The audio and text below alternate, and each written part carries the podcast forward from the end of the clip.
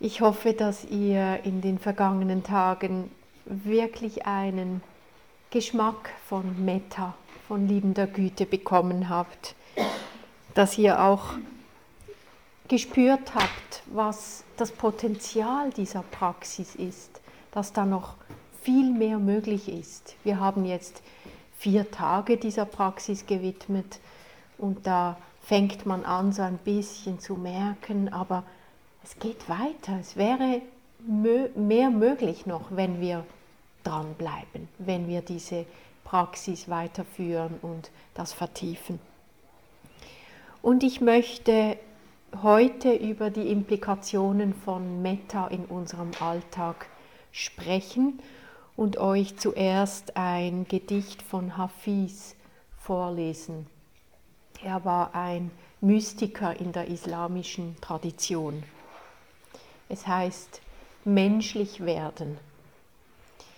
Es kam einmal ein Mann zu mir und sprach stundenlang über seine großen Gottesvisionen, die er zu fühlen glaubte. Er bat mich um Bestätigung und fragte, sind diese wundersamen Träume wahr? Ich antwortete, wie viele Ziegen besitzt du? Er entgegnete erstaunt, ich spreche von erhebenden Visionen und du fragst nach Ziegen? Und wieder sprach ich und sagte, ja Bruder, wie viele besitzt du? Nun, Hafiz, ich hab 62. Und wie viele Frauen? Wieder entgegnete er erstaunt, vier. Wie viele Rosenbüsche in deinem Garten? Wie viele Kinder hast du? Leben deine Eltern noch? Und fütterst du die Vögel im Winter? Und er antwortete auf alles. Dann sagte ich, Du fragst mich, ob ich deine Visionen für wahr halte. Ich würde sagen, dass sie es wären, wenn sie dich menschlicher machten, freundlicher zu jeder Kreatur und zu jeder Pflanze, die du kennst. Ja, das eine ist, was wir auf dem Kissen kultivieren und das andere ist, wie wir dann im ganz gewöhnlichen Alltag da draußen sprechen, entscheiden, handeln. Können wir das, was wir hier kultiviert haben, tatsächlich auch manifestieren in der Welt, in unserem Leben? Können wir es in diese Bereiche tragen, in diese Räume, wo Termindruck herrscht, dort, wo Dinge erledigt werden müssen, dort, wo man sich mit anderen Menschen auseinandersetzen und sich einigen muss. Ich hoffe schon, dass die Samen, die wir hier in der Stille kultiviert haben, sich in ganz vielfältiger Form in unserem Leben zeigen werden weil das ist ja der Zweck der Sache, eine Transformation unseres Herzens, welche sich dann hoffentlich auch in unseren Handlungen zeigt. Wir könnten sagen, dass unsere Praxis sich in unseren Handlungen im Alltag manifestiert, im guten Fall. Aber genauso gut könnten wir umgekehrt sagen, das ist genauso gültig, dass auch das Handeln im Alltag eine Form von Praxis ist. Dass es wirklich für die Kultivierung auch darauf ankommt, wie wir unser Leben leben. Es wäre wirklich künstlich, so eine Trennung zu schaffen und zu sagen, okay, jetzt im Retreat bin ich voller liebender Güte und dann gehe ich zurück hinaus in diese wilde Welt und falle einfach zurück in meinen gewohnten Lebensstil und in meine normalen Gewohnheiten. Praxis kann wirklich immer und überall stattfinden. Das ist der Punkt. Im Retreat genauso wie im Alltag. Wir könnten sogar sagen, unsere ganz normale Lebenswelt ist unser Meditationszentrum, nicht nur dieser Ort hier im Chiemgau. Wir können überall praktizieren, achtsam sein, freundlich sein, beim Einkaufen, bei der Arbeit, im Studium. Es gibt so viele Gelegenheiten. Ich habe mal die Geschichte gehört von einem Praktizierer, einem Zen-Praktizierer in New York, der hat in seiner Wohnung ein kleines Schild über der Eingangstüre befestigt, also von innen her. Da hat er draufgeschrieben Zen Dojo. Das heißt, jedes Mal, wenn er hinausging in die Welt, ging er ins Zen Dojo. Das finde ich sehr schön als Symbol. Wir gehen hinaus, um in der Welt zu praktizieren. Und eigentlich ist auch die Welt ein super Ort, um Freundlichkeit zu üben. Also gerade für liebende Güte ist der ganz normale Alltag eine super Übungs, äh, ein super Übungsgelände. Und ich möchte jetzt so auf ein paar Bereiche eingehen, wo wir eben üben können. Ja, als erstes möchte ich auf Dana, auf Großzügigkeit eingehen. Das habe ich ja heute Nachmittag schon kurz angesprochen. Wir könnten wirklich sagen, dass Großzügigkeit eine Form, ein Ausdruck von liebender Güte ist. Der Dalai Lama sagt, Großzügigkeit ist der natürlichste äußere Ausdruck einer inneren Haltung des Mitgefühls und der liebenden Güte wenn wir einem Wesen gegenüber so freundliche Gefühle haben, dann ist es völlig natürlich, dass wir gerne etwas geben wollen, dass wir schenken wollen. Das können wir bei vielen Eltern sehen, die wahnsinnig viel Zeit und Energie und Geld für ihre Kinder einsetzen. Sehr selbstlos. Aber wir sehen es auch gegenüber Freundinnen, Freunden, dass es einfach eine Freude ist, ein Geschenk zu geben, etwas anbieten zu können. Großzügigkeit ist eine ganz, ganz grundlegende Qualität für den spirituellen Pfad. Und der Buddha hat, wenn er Belehrungen gegeben hat, oft als allererstes über Großzügigkeit gesprochen. Das war immer die allererste Belehrung, wenn er neue Menschen kennengelernt hat, getroffen hat, dass er über Großzügigkeit gesprochen hat. Das ist wie das Fundament der gesamten Praxis. Und das Schöne daran ist, dass Großzügigkeit eben eine Praxis ist, die völlig unabhängig ist von Alter, von Intelligenz, von Reichtum, von Status, von meditativen Fähigkeiten. Großzügigkeit braucht keine, äh, kein jahrelanges Studium irgendwelcher heiliger Texte. Es braucht auch, auch nicht das Lernen von komplizierten Rituale. Es ist etwas, was wir alle schon können und schon ganz kleine Kinder sind oft spontan großzügig. Und doch ist eben Großzügigkeit eine sehr machtvolle und sehr heilsame Qualität. Sie hat eine enorm positive Wirkung auf uns. Sie macht uns glücklich, weil jedes Mal, wenn wir etwas geben, findet eigentlich ein Akt des Loslassens statt. Oder ich halte etwas und ich gebe es, ich lasse es los. Wir üben uns im Loslassen und genau um das Loslassen geht es auf diesem ganzen Pfad. Auf diesem Pfad zur Befreiung geht es nicht um das Gewinnen von irgendwelchen Dingen, sondern um das Abfallen von falschen Sichtweisen, um das Loslassen von Anhaftungen, von Festhalten wollen, von Fixieren wollen, lernen zu entspannen. Das ist die Essenz des Pfades und das üben wir ganz praktisch in der Großzügigkeit. Es gab mal einen tibetischen Lehrer, der hat seinen Schülern und Schülerinnen wirklich empfohlen, sie sollen Großzügigkeit üben. Und er hat gesagt, also wenn es euch ganz, ganz schwer fällt zu geben, dann nehmt einfach mal eine Orange in die eine Hand und dann tut ihr die Orange in die andere Hand und lasst los. Ja? Und dann nehmt ihr die Orange und tut sie wieder in die andere Hand. Das ist so der allererste Schritt, Großzügigkeit 1.0. Einfach mal von der einen Hand in die andere. Und dann können wir es dann vielleicht mal versuchen, jemand anderem zu gehen, geben, loslassen. Ja? Es ist etwas, was wir einüben, loslassen, hergeben. Und Großzügigkeit hat enorm positive karmische Konsequenzen, weil jedes Mal, wenn wir etwas geben, entsteht erstens Freude, das ist eine karmische Wirkung von Geben, und es entsteht auch ein Gefühl von Reichtum, paradoxerweise.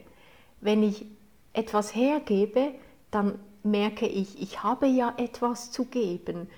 Und das kann zu einem Gefühl führen von, ich bin jemand, der etwas zu geben hat. Da ist ein Reichtum.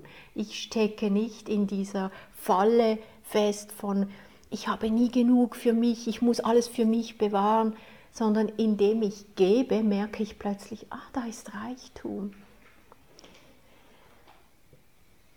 Der Buddha hat über die Wirkungen von Großzügigkeit gesagt, Wüsstet ihr ebenso viel über die Macht des Gebens wie ich, nehmet ihr keine einzige Mahlzeit zu euch, ohne sie zu teilen. Alles, was wir zu uns nehmen, immer auch schon wieder teilen, weil wir wissen, das hat so positive Wirkungen. Und im Zen machen sie das heute noch äh, rituell, dass man bei einer Mahlzeit das, was man bekommen hat, immer wieder einen ganz kleinen Teil zurückgibt. Ja, das ist ein Teil dieses Wiederloslassens. Also Großzügigkeit ist eine enorm simple Praxis im Grunde genommen und es ist eine sehr machtvolle Praxis, weil sie unseren Geist wirklich transformieren kann und der Tendenz dieser sehr giftigen Tendenz des Festhaltens entgegenwirkt. Und der Buddha sagte auch, Geben bringt einen fünffachen Segen, Beliebtheit, edlen Umgang, guten Ruf, sicheres Auftreten, himmlische Wiedergeburt, wenn man das anstrebt. Aber Großzügigkeit ist auch das Fundament unserer Beziehungen, unserer ganzen Gesellschaft. Wir könnten nicht zusammenleben, wenn nicht tagtäglich Menschen auf der ganzen Welt großzügig wären zueinander, entgegenkommend. Wir sind alle tagtäglich angewiesen auf die Großzügigkeit anderer. Wir sind immer sowohl im Empfangen als auch im Geben. Und wenn man anfängt, wirklich so zu sehen, wie im Leben ständig so ein Austausch stattfindet, in alle Richtungen, dann, dann kann das wahnsinnig beglückend sein, so, so, zu merken, ich bin Teil eines Flusses, da, da fließt Energie, Zeit, Zuwendung in alle Richtungen. Ich bekomme von der einen Person unverhofft etwas, ich gebe es jemand anderem weiter. Es fließt durch mich hindurch und dadurch nehme ich auf eine wunderbare Weise teil an diesem Lebensprozess. Ja. Und es gibt so viele Dinge, die man geben kann, wo man großzügig sein kann. Man kann jemandem Zeit schenken. Man kann jemandem Aufmerksamkeit schenken, wirklich zuhören, nicht innerlich schon wegschweifen und denken, wann kann ich endlich gehen, wann fährt mein Zug. Ich bin da, ich schenke meine Aufmerksamkeit.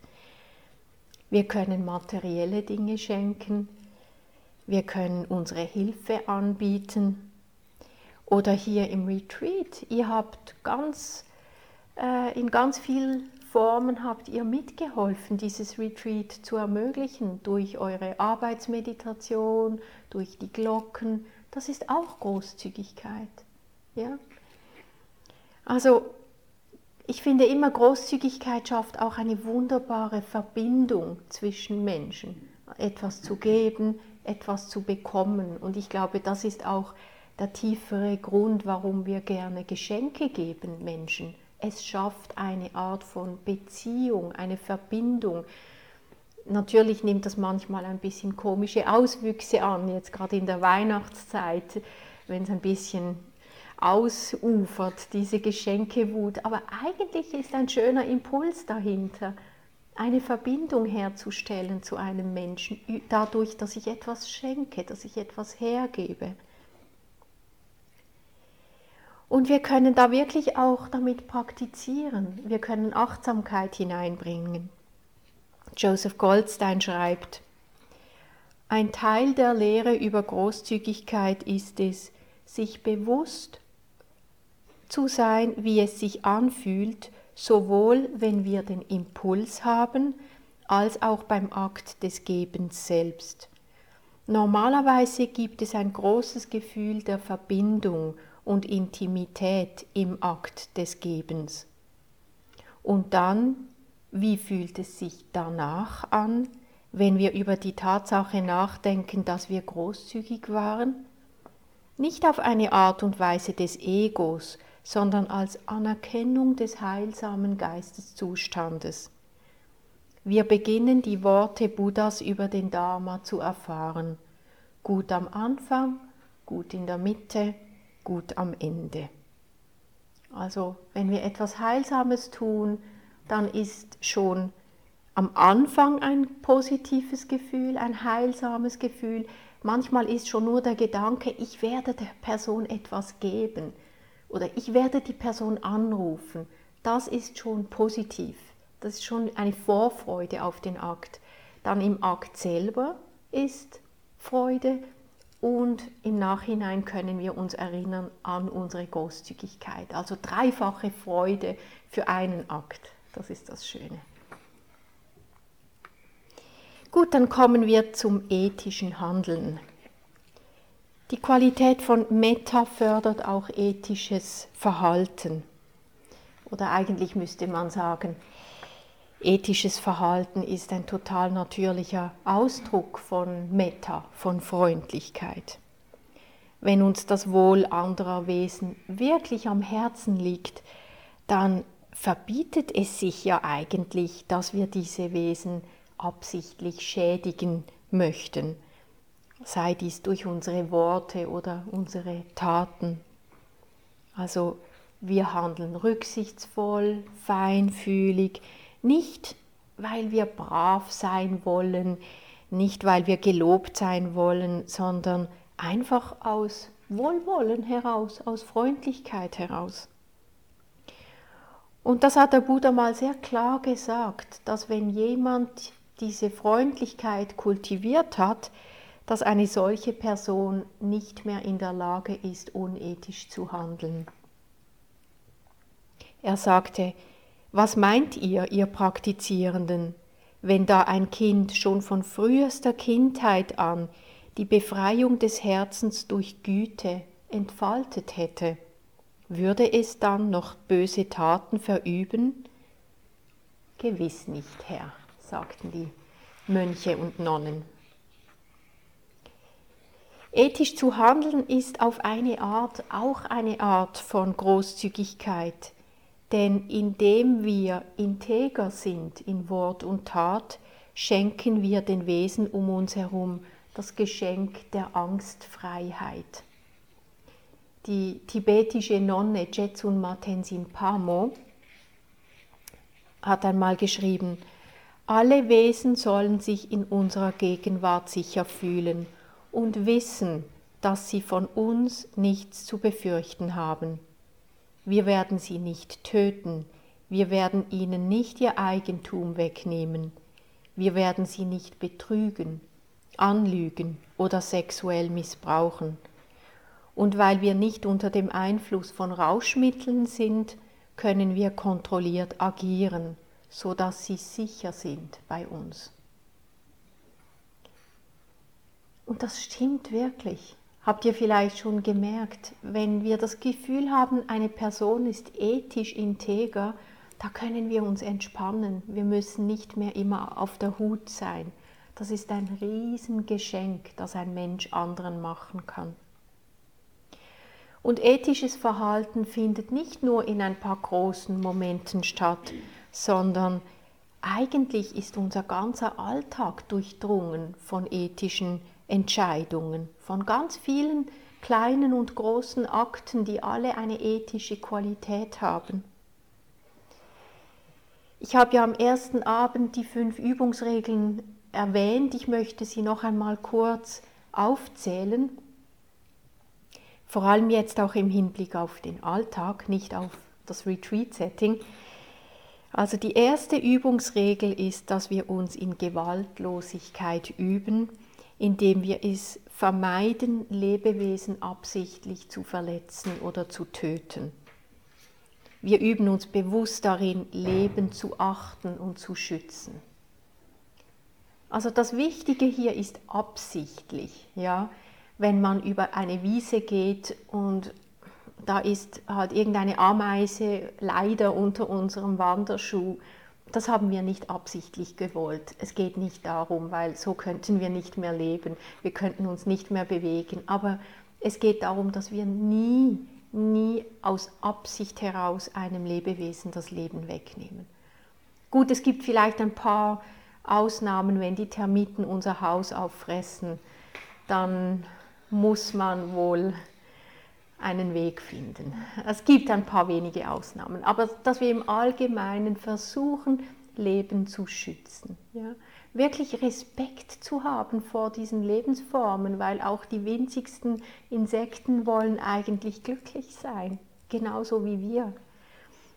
Und es sind eben Übungsregeln.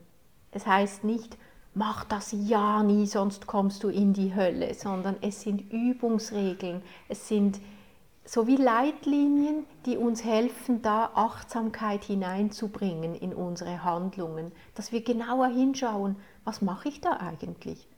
Was hat das für Folgen? Dann üben wir uns darin, Stehlen zu unterlassen, das heißt nichts zu nehmen, was uns nicht freiwillig gegeben wurde. Und positiv gedreht, wir üben uns in Großzügigkeit. Das ist die zweite Übungsregel. Und da gibt es natürlich im Alltag auch ganz, ganz viele Situationen, wo diese Regel anwendbar ist. Wie ist es, wenn ich einen Kugelschreiber aus dem Büro mitlaufen lasse oder Kopien im Büro mache? Zählt das schon? Wie ist das beim Ausfüllen der Steuererklärung? Wie ehrlich sind wir da?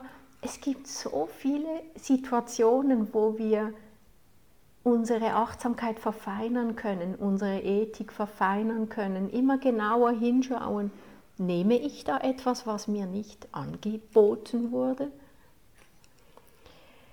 Dann das Dritte ist, wir üben uns darin, jegliche Form von sexuell erotischen Aktivitäten zu unterlassen, durch welche wir uns selber oder anderen Wesen Leiden zufügen könnten. Also es geht nicht darum, dass man keine Sexualität mehr leben sollte, aber wirklich immer sich im Klaren zu sein, in welchem Kontext lebe ich sie und verletze ich hier möglicherweise jemanden. Und umgekehrt heißt das positiv, wir bemühen uns, Liebe und Sexualität in einem Rahmen von respektvollen Beziehungen zu leben. Die vierte Übungsregel ist, dass wir uns in Wahrhaftigkeit der Rede und im Vermeiden von Unehrlichkeit, Klatsch und übler Nachrede üben wollen, sowie im Vermeiden von Uneinigkeit stiftender Rede. Also nicht lügen, nichts Unwahres verbreiten, nicht einfach über andere Abwesende klatschen, irgendwelche Gerüchte weitertragen, die vielleicht überhaupt nicht stimmen, aber auch nicht Dinge sagen, wo wir genau wissen, die stiften Konflikt, die stiften Uneinigkeit in einer Gruppe, in einer Gemeinschaft. Und positiv wollen wir uns in einer achtsamen Rede üben, die ehrlich ist, hilfreich und freundlich. Die fünfte Übungsregel ist, dass wir uns darin üben, auf den Konsum von Rauschmitteln und Drogen, welche den Geist trüben, zu verzichten. Und dass wir bewusst einen klaren Geist kultivieren wollen. Es ist wirklich so, dass wenn wir zu viel Alkohol getrunken haben, einfach nicht mehr zurechnungsfähig sind und zum Teil dann Dinge tun, die wir nachher bereuen. Jetzt gerade kürzlich war in der Schweiz so ein Gerichtsfall, da hat wirklich ein, ein junger Mann im Vollsuff, im Rausch, hat er einen Deckel der Kanalisation auf andere Fußballfans runtergeworfen. Ich meine, das ist so dumm. Und er hat sich nach, also er konnte das wie nicht einsehen, wie dumm das war. Der war einfach so besoffen, oder? Und wenn wir das wissen, dann ist es besser, wenn wir einfach auf solche Stoffe verzichten oder wie es manche auch machen bei Alkohol, einfach das wirklich auf ein Minimum zu reduzieren. Das ist dann wirklich eine persönliche Entscheidung. Ja, also soweit Freundlichkeit, die sich manifestiert in ethischem Verhalten. Dann möchte ich jetzt noch einmal spezifisch auf die Kommunikation eingehen. Also das habe ich ja jetzt schon ein bisschen angesprochen, aber noch einmal ausführlicher. Einfach weil Sprache und Kommunikation so ein wichtiger Teil unseres Zusammenlebens sind. Es beeindruckt mich immer wieder zu sehen, welche Macht Worte haben können. Also sowohl die gesprochenen Worte, die geschriebenen, als auch die nicht ausgesprochenen Worte. Oft ist die Art, wie wir kommunizieren, fast machtvoller, als was wir kommunizieren. Also Freundlichkeit kann heißen, dass wir nicht auf eine harsche, grobe, abfällige oder verletzende Weise sprechen, dass wir weder sarkastisch noch zynisch sprechen. Eigentlich ist es ja so, Worte sind im Prinzip nur Schallwellen, die auf unser Gehör treffen, zunächst einmal. Ja? Und es braucht einen ziemlich komplizierten Verarbeitungsprozess im Gehirn, bis dann diese Schallwellen identifiziert worden sind als zum Beispiel du Idiot und obwohl das nur Schallwellen sind, kann so ein Wort einen Menschen enorm treffen. Das wissen wir alle, wenn wir schon mal die Empfängerinnen, Empfänger waren solcher Worte. Worte können massiv verletzen, können wirklich wie Waffen eingesetzt werden. Wenn, wenn wir so etwas hören, dann ziehen wir unwillkürlich zusammen, wir werden kleiner, wir verkrampfen uns, wir fühlen uns wertlos, wir schämen uns. Und wie oft haben wir vielleicht solche Worte gehört in unserer eigenen Geschichte und vielleicht sogar verinnerlicht? Und wo und wann haben wir selbst Worte als Waffen eingesetzt gegenüber anderen, um sie genau an ihrem schwächsten Punkt zu treffen? Ja, manchmal sagen wir auch etwas und wollen im ersten Moment nicht anerkennen, dass das verletzend war. Und erst wenn das Gegenüber dann sagt, du, das trifft mich jetzt, aber wachen wir vielleicht auf und merken, ups, ja, das war jetzt nicht nett. Ja, also wir können da wirklich eine Übung daraus machen, zu achten darauf, was für Worte spreche ich, wie spreche ich kann ich auf eine Weise sprechen, dass meine Worte ein Ausdruck und Transportmittel von Freundlichkeit sind, von Verbundenheit, von Wertschätzung. Es braucht nicht viel, nur die Frage, wie geht's dir zum Beispiel? Oder ein kleines Kompliment. Also wenn wir da achtsamer werden, wie machtvoll Worte sind, dann können wir auch wirklich mehr aufpassen, was kommt da zu meinem Mund raus. Ich möchte euch einen kurzen Text von Dogen lesen. Die Senis kennen ihn wahrscheinlich, der große Meister aus dem 13. Jahrhundert in Japan, Zen-Meister. Worte der Liebe bedeuten, den leidenden Wesen mit einem zuneigungsvollen Herzen zu begegnen und gütige Worte an sie zu richten. Es sind keine bösen und rüden Worte. Überall in der Welt geziemt es sich, nach dem Befinden zu fragen, Und auch auf dem Buddha-Weg sagen wir, leb wohl oder wie geht es Ihnen? Wenn wir mit Worten sprechen, die die leidenden Wesen mit einem gütigen Herzen bedenken, so als wären sie unsere neugeborenen Kinder, dann sprechen wir Worte der Liebe. Wo wir Tugend finden, sollen wir loben. Wo wir keine Tugend finden, müssen wir uns erbarmen. Wenn wir erst eine Neigung für Worte der Liebe entwickeln, werden die Worte der Liebe allmählich mehr und mehr werden. Auf diese Weise werden sich auch Worte der Liebe vermehren, die bis verwirklichen, die bis dahin unbemerkt und unsichtbar waren. Solange das Leben dieses Körpers währt, sollten wir mit Vergnügen Worte der Liebe sprechen und auch in der nächsten Welt in kommenden Leben keine Rückschritte damit machen, den Hass der Feinde zu bezwingen und die Minister auszusöhnen, gelingt nur aufgrund von Worten der Liebe. Wenn wir Worte der Liebe von unserem Gegenüber hören, hält sich unser Gesicht auf und wir freuen uns von Herzen. Wenn wir Worte der Liebe auf Umwegen hören, prägen wir sie uns ein in Herz und Seele. Wisse, dass Worte der Liebe einem liebenden Herzen entspringen und dass der Keim eines liebenden Herzens ein Herz der Güte ist. Lerne, dass Worte der Liebe die Kraft haben, den Himmel umzuwenden.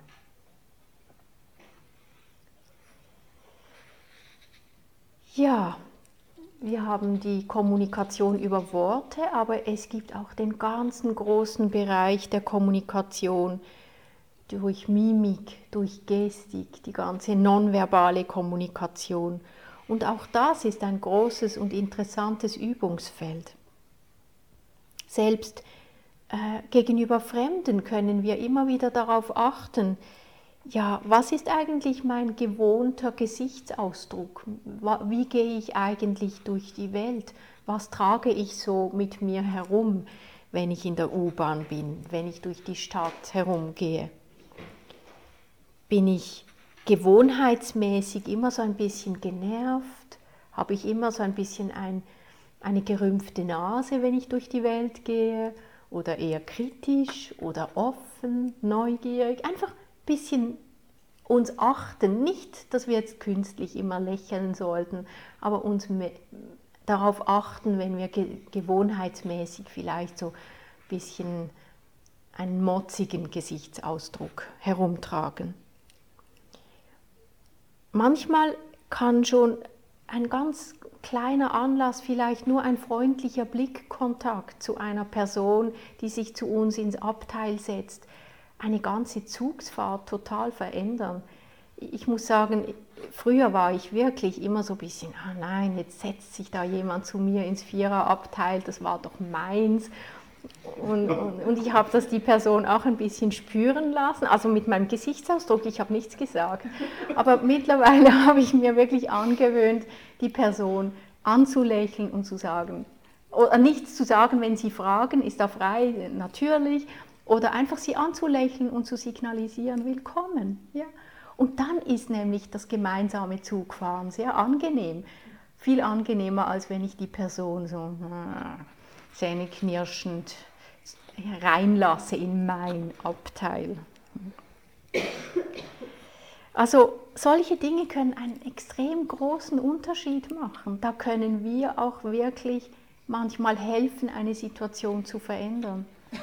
Gerade kürzlich stand ich in einem Laden in einer Warteschlange und zwei Personen vor mir war eine Frau und irgendwie klappte die Zahlung nicht mit der Karte und dann musste sie in ihrer Handtasche wühlen und etwas anderes suchen und ich habe gemerkt, wie die Spannung in der ganzen Warteschlange stieg. Die Personen hinter mir wurden so ein bisschen unruhig und so und dann hat, hat der Blick des Mannes vor mir und mein Blick äh, haben sich kurz gekreuzt und wir haben uns einfach kurz angelächelt und so gegrinst. Und dann hat er einen Spruch gemacht und daraufhin hat die Verkäuferin auch einen Spruch gemacht und dann plötzlich war die ganze Atmosphäre anders. Plötzlich hat es sich entspannt und es war überhaupt kein Problem mehr. Aber es war einfach so am Anfang diese Spannung, oh nein, jetzt findet sie ihre Karte nicht. Und ja, das, das sind so Mini-Situationen, so Mikrosituationen, wo schon nur ein Lächeln wirklich etwas verändern kann. Dann eine weitere Form von Metta im Alltag ist das Gute sehen in uns und in anderen. Wenn Metta im Geist ist, dann verändert sich auch unsere Wahrnehmung. Dann nehmen wir uns selbst und die Welt anders wahr, nämlich freundlicher, wohlwollender. Ich habe, glaube ich, schon mal erwähnt, dass Metta diese Qualität hat, dass es immer das Positive sieht in einem Wesen. Also es ist diese Fähigkeit, etwas wahrzunehmen und wertzuschätzen, das wir sehr leicht übersehen würden vielleicht. Das, was gut ist, was liebenswert ist. Das heißt nicht, dass wir das, was nicht gut ist, einfach verleugnen. Also Meta ist nicht einfach so eine Art äh, Selbst Täuschung oder positives Denken, wo man nur noch mit einer rosaroten Brille durch die Welt geht. Absolut nicht. Da, da ist ganz klar das Wissen, ja, es gibt negative Seiten, aber ich kann mich entscheiden, das Positive auch zu sehen und wertzuschätzen. Und das ist etwas, was wir im Alltag wirklich auch üben können. Wir können einüben im Alltag, andere Menschen durch diese Metabrille anzuschauen oder Situationen durch die Metabrille anzuschauen. Nicht sofort herummotzen, was sie jetzt wieder falsch gemacht haben, sondern versuchen wertzuschätzen, dass sie sich Mühe gegeben haben. Nicht sofort eine negative Absicht unterstellen zum Beispiel. Ich möchte euch dazu eine Geschichte aus dem Hinduismus vorlesen. Lord Krishna wollte die Weisheit seiner Könige testen. Eines Tages ließ er einen König namens Duryodhana zu sich rufen. Duryodhana war im ganzen Königreich für seine Grausamkeit und seinen Geiz bekannt, und seine Untertanen lebten in Entsetzen vor ihm. Lord Krishna sagte zu König Duryodhana, ich will, dass du die ganze Welt bereist und mir einen wahrhaft guten Menschen findest. Duryodhana antwortete, Ja, Lord Krishna, und machte sich gehorsam auf die Suche. Er begegnete vielen Leuten und sprach mit ihnen, und nachdem lange Zeit vergangen war, kehrte er zu Lord Krishna zurück und sagte, Ich habe getan, wie geheißen, und die ganze Welt nach einem wahrhaft guten Menschen abgesucht. Er ist nicht zu finden. Alle sind selbstsüchtig und böse. Nirgends gibt es diesen guten Menschen, den du suchst. Lord Krishna schickte ihn fort und ließ einen weiteren König namens Dhamaraja zu sich holen. Er war ein König, der für seine Freigebigkeit und Güte bekannt und beim ganzen Volke wohlbeliebt war. Krishna befahl ihm, König Dhamaraja, ich will, dass du die ganze Welt bereist und mir einen wahrhaft bösen Menschen findest. Auch Dhamaraja gehorchte und begegnete auf seinen Reisen vielen Leuten und sprach mit ihnen. Nachdem lange Zeit vergangen war, kehrte er zu Krishna zurück und sagte, Lord Krishna, ich habe versagt. Es gibt Leute, die irregeleitet sind, Leute, die aus Blindheit handeln, aber nirgends konnte ich einen wahrhaft bösen Menschen finden. Trotz all ihrer Fehler sind sie im Herzen gut. Wir sehen die Welt so, wie unser Geisteszustand ist. Ja?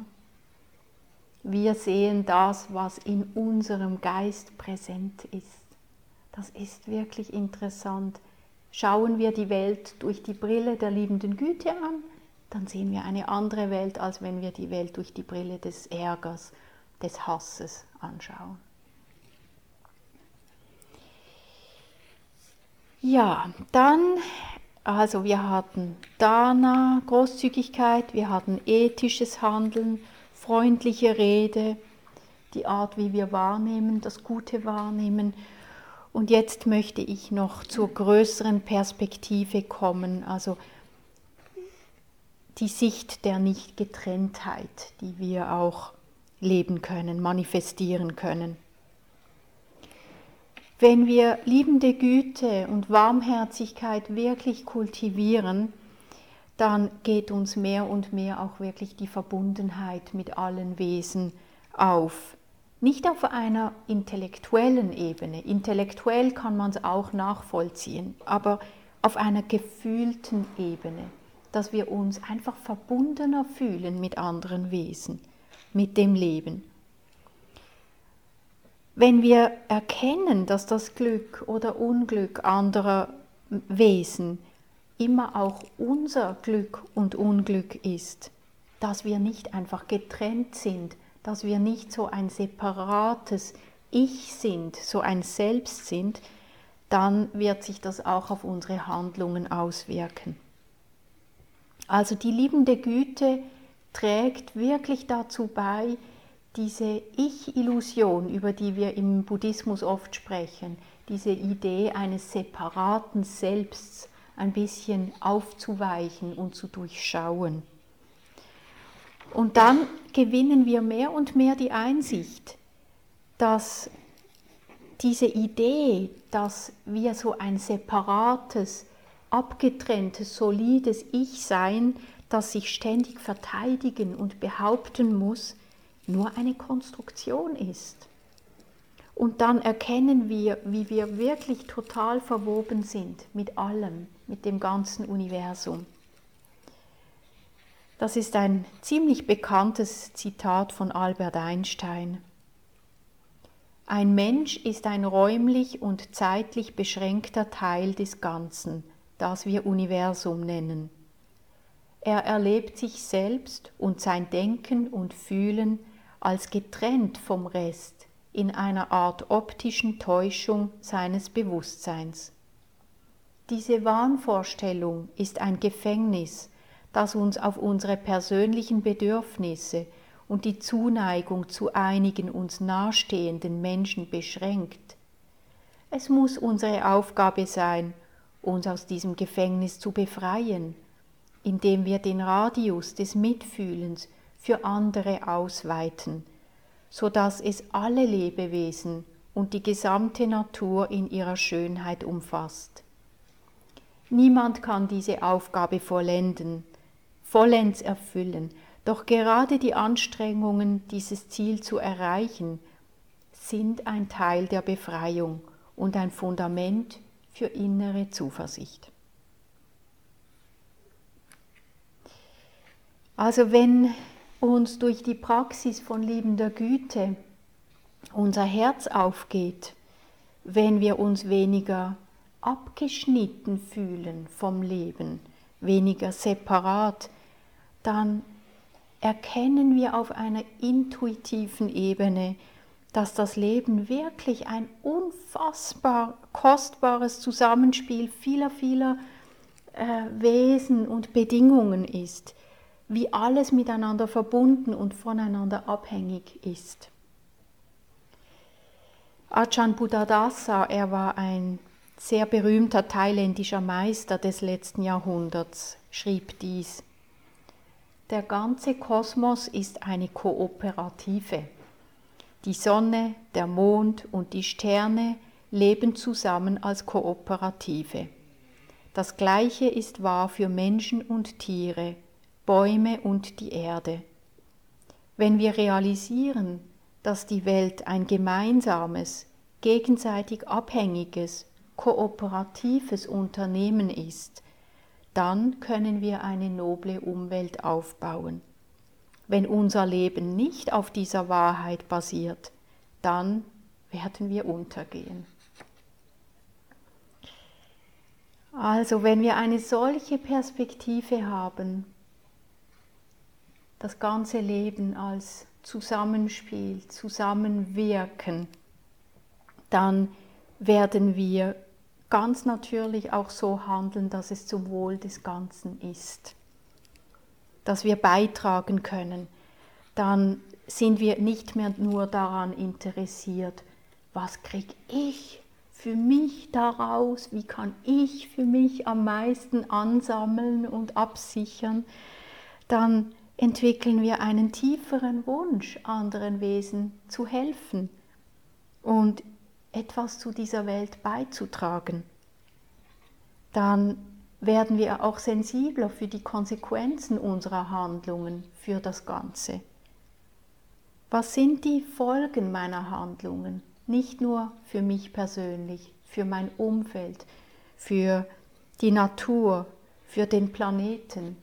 Wir werden achtsamer, freundlicher, rücksichtsvoller im Hinblick auf unseren Konsum, auf unsere politischen Entscheidungen. Alles. Es gibt nichts, was außerhalb der Dharma-Praxis ist. Also es gibt da so viel, was man dazu sagen könnte, aber ich glaube wirklich, dass diese Freundlichkeit nicht Halt machen kann irgendwo, dass man sie irgendwo limitieren kann wenn wir Freundlichkeit kultivieren, dann ist die, die Tendenz in der Freundlichkeit, dass sie wachsen will und immer einschließender werden will und immer wieder fragt, ah und du, ah wie geht's denn dir? Ach und du auch und man will immer mehr Interessen unter einen Hut bringen und versuchen einen Weg zu finden, wie man zusammenleben kann. Und wir leben heute wirklich in einer Zeit, wo wir ja, eine Krise dieses Zusammenlebens erleben. Und ich glaube, es ist einfach höchste Zeit. Höchste Zeit. Es ist so, so dringend, dass wir alle aufwachen aus einer sehr limitierten, selbstzentrierten Sicht und wirklich immer wieder bei uns prüfen, okay, wie lebe ich und was sind die Folgen meines Tuns für das große Ganze.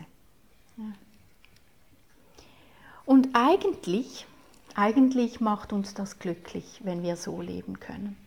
Es macht uns viel, viel glücklicher, als wenn wir riesige Berge von irgendwelchen Konsumartikeln aufgetürmt haben. Wie kann ich glücklich sein und einfach meinen kleinen Luxus genießen, wenn ich weiß, dass da draußen auf der Welt Leute sind, die, die sitzen in irgendeinem blöden schrecklichen Flüchtlingslager in, in Griechenland, wenn ich weiß, da werden Menschen äh, in der Türkei oder in anderen Ländern äh, gequält. Wenn, wenn, ich solche Dinge weiß, wenn ich weiß, wie, wie der CO2-Gehalt in der Luft zunimmt und zunimmt und zunimmt von Jahr zu Jahr, dann kann ich doch nicht einfach sagen, ach, zum Glück habe ich jetzt mein schönes Wohnzimmer und mein Jacuzzi und äh, feines Essen und äh, meinen tollen Drink. Das geht nicht. Also ich weiß nicht, vielleicht könnt ihr das, aber wenn unser Herz aufgeht, dann halten wir das wie nicht mehr aus. Dann merken wir, mein Glück ist nicht unabhängig von dem Glück der anderen. Und ich glaube, dass eigentlich jeder Mensch etwas beitragen möchte. Eigentlich. Es ist oft halt auch ein Gefühl von Ohnmacht, dass Menschen das Gefühl haben, ach, ich kann ja doch nichts. Diese Welt ist zu kompliziert für mich. Ich, kleines Würmchen, kann ja eh nichts beitragen.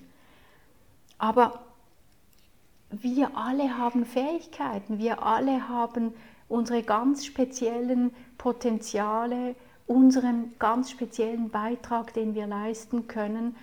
Und ich glaube, es gehört auch ein bisschen zum, zu einer Aufgabe fast des Menschen, dass wir anfangen zu erkennen, was könnte denn mein Beitrag sein.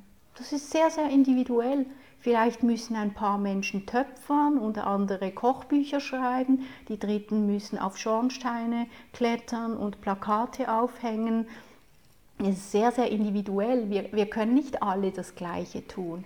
Aber ich glaube, dass jede und jeder von uns herausfinden kann und sollte, was könnte denn meine Form sein des Beitrags. Ich habe gerade letzte Woche den den Film gesehen über Bruno Manser. Ich weiß nicht, ob er auch in Deutschland läuft. Ähm, Bruno Manser war ein sehr bekannter Aktivist, der sich gegen die Abholzung des Regenwalds in Malaysia eingesetzt hat. Über viele, viele Jahre. Ist ein sehr, sehr schöner Film. Also man sieht sehr viele Bilder aus dem malaysischen Urwald. Und ich meine, der hat einfach seine Mission gefunden. Der hat sechs Jahre lang bei diesen Eingeborenen gewohnt, bei den Penan in Malaysia. Und deren Lebensraum wurde, obwohl es ursprünglich geschützt war, immer mehr bedroht und einfach abgeholzt, weil man das Holz wollte für Tropenholz hier im Westen. Und er war einer der ersten, der, die sich da enorm eingesetzt haben Heute sind 90 Prozent abgeholzt. Es ist, es ist einfach schrecklich. Es ist so schlimm, aber er konnte wenigstens dafür sorgen, dass noch ein kleines Gebiet übrig geblieben ist. Aber wenn man einfach sieht, das Ausmaß der Zerstörung, oder?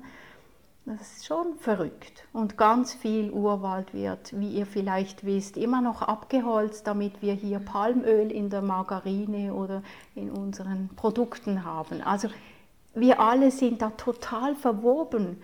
Ja? Man muss nur ein bisschen die Augen aufmachen, ein bisschen die Ohren aufmachen, dann fängt man an, diese Zusammenhänge zu sehen.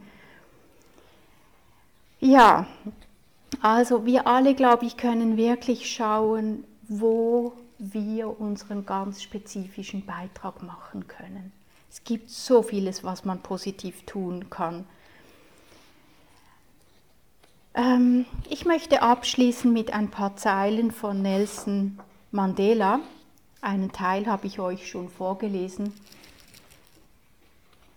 Wenn wir von unserer eigenen Angst befreit sind, befreit unsere Gegenwart automatisch andere.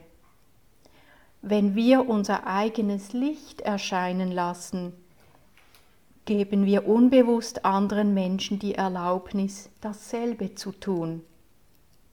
Die Güte des Menschen ist eine Flamme, die zwar versteckt, aber nicht ausgelöscht werden kann.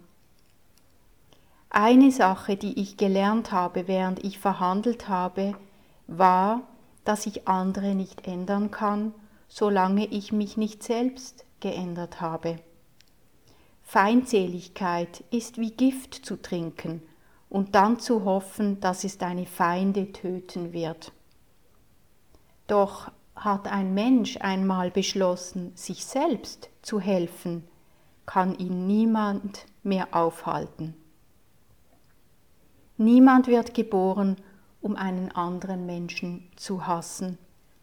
Menschen müssen zu hassen lernen und wenn sie zu hassen lernen können, dann kann ihnen auch gelehrt werden zu lieben.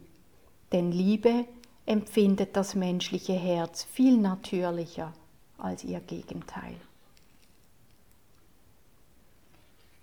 Ja, sitzen wir einen Moment in Stille.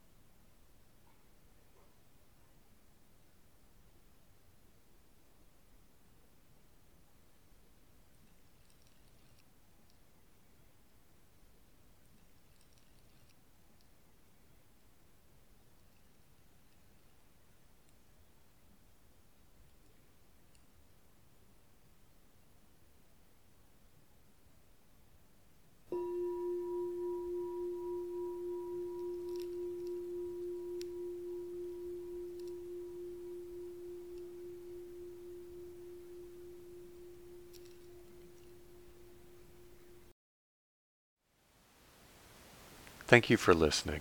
To learn how you can support the teachers and Dharma Seed, please visit dharmaseed.org slash donate.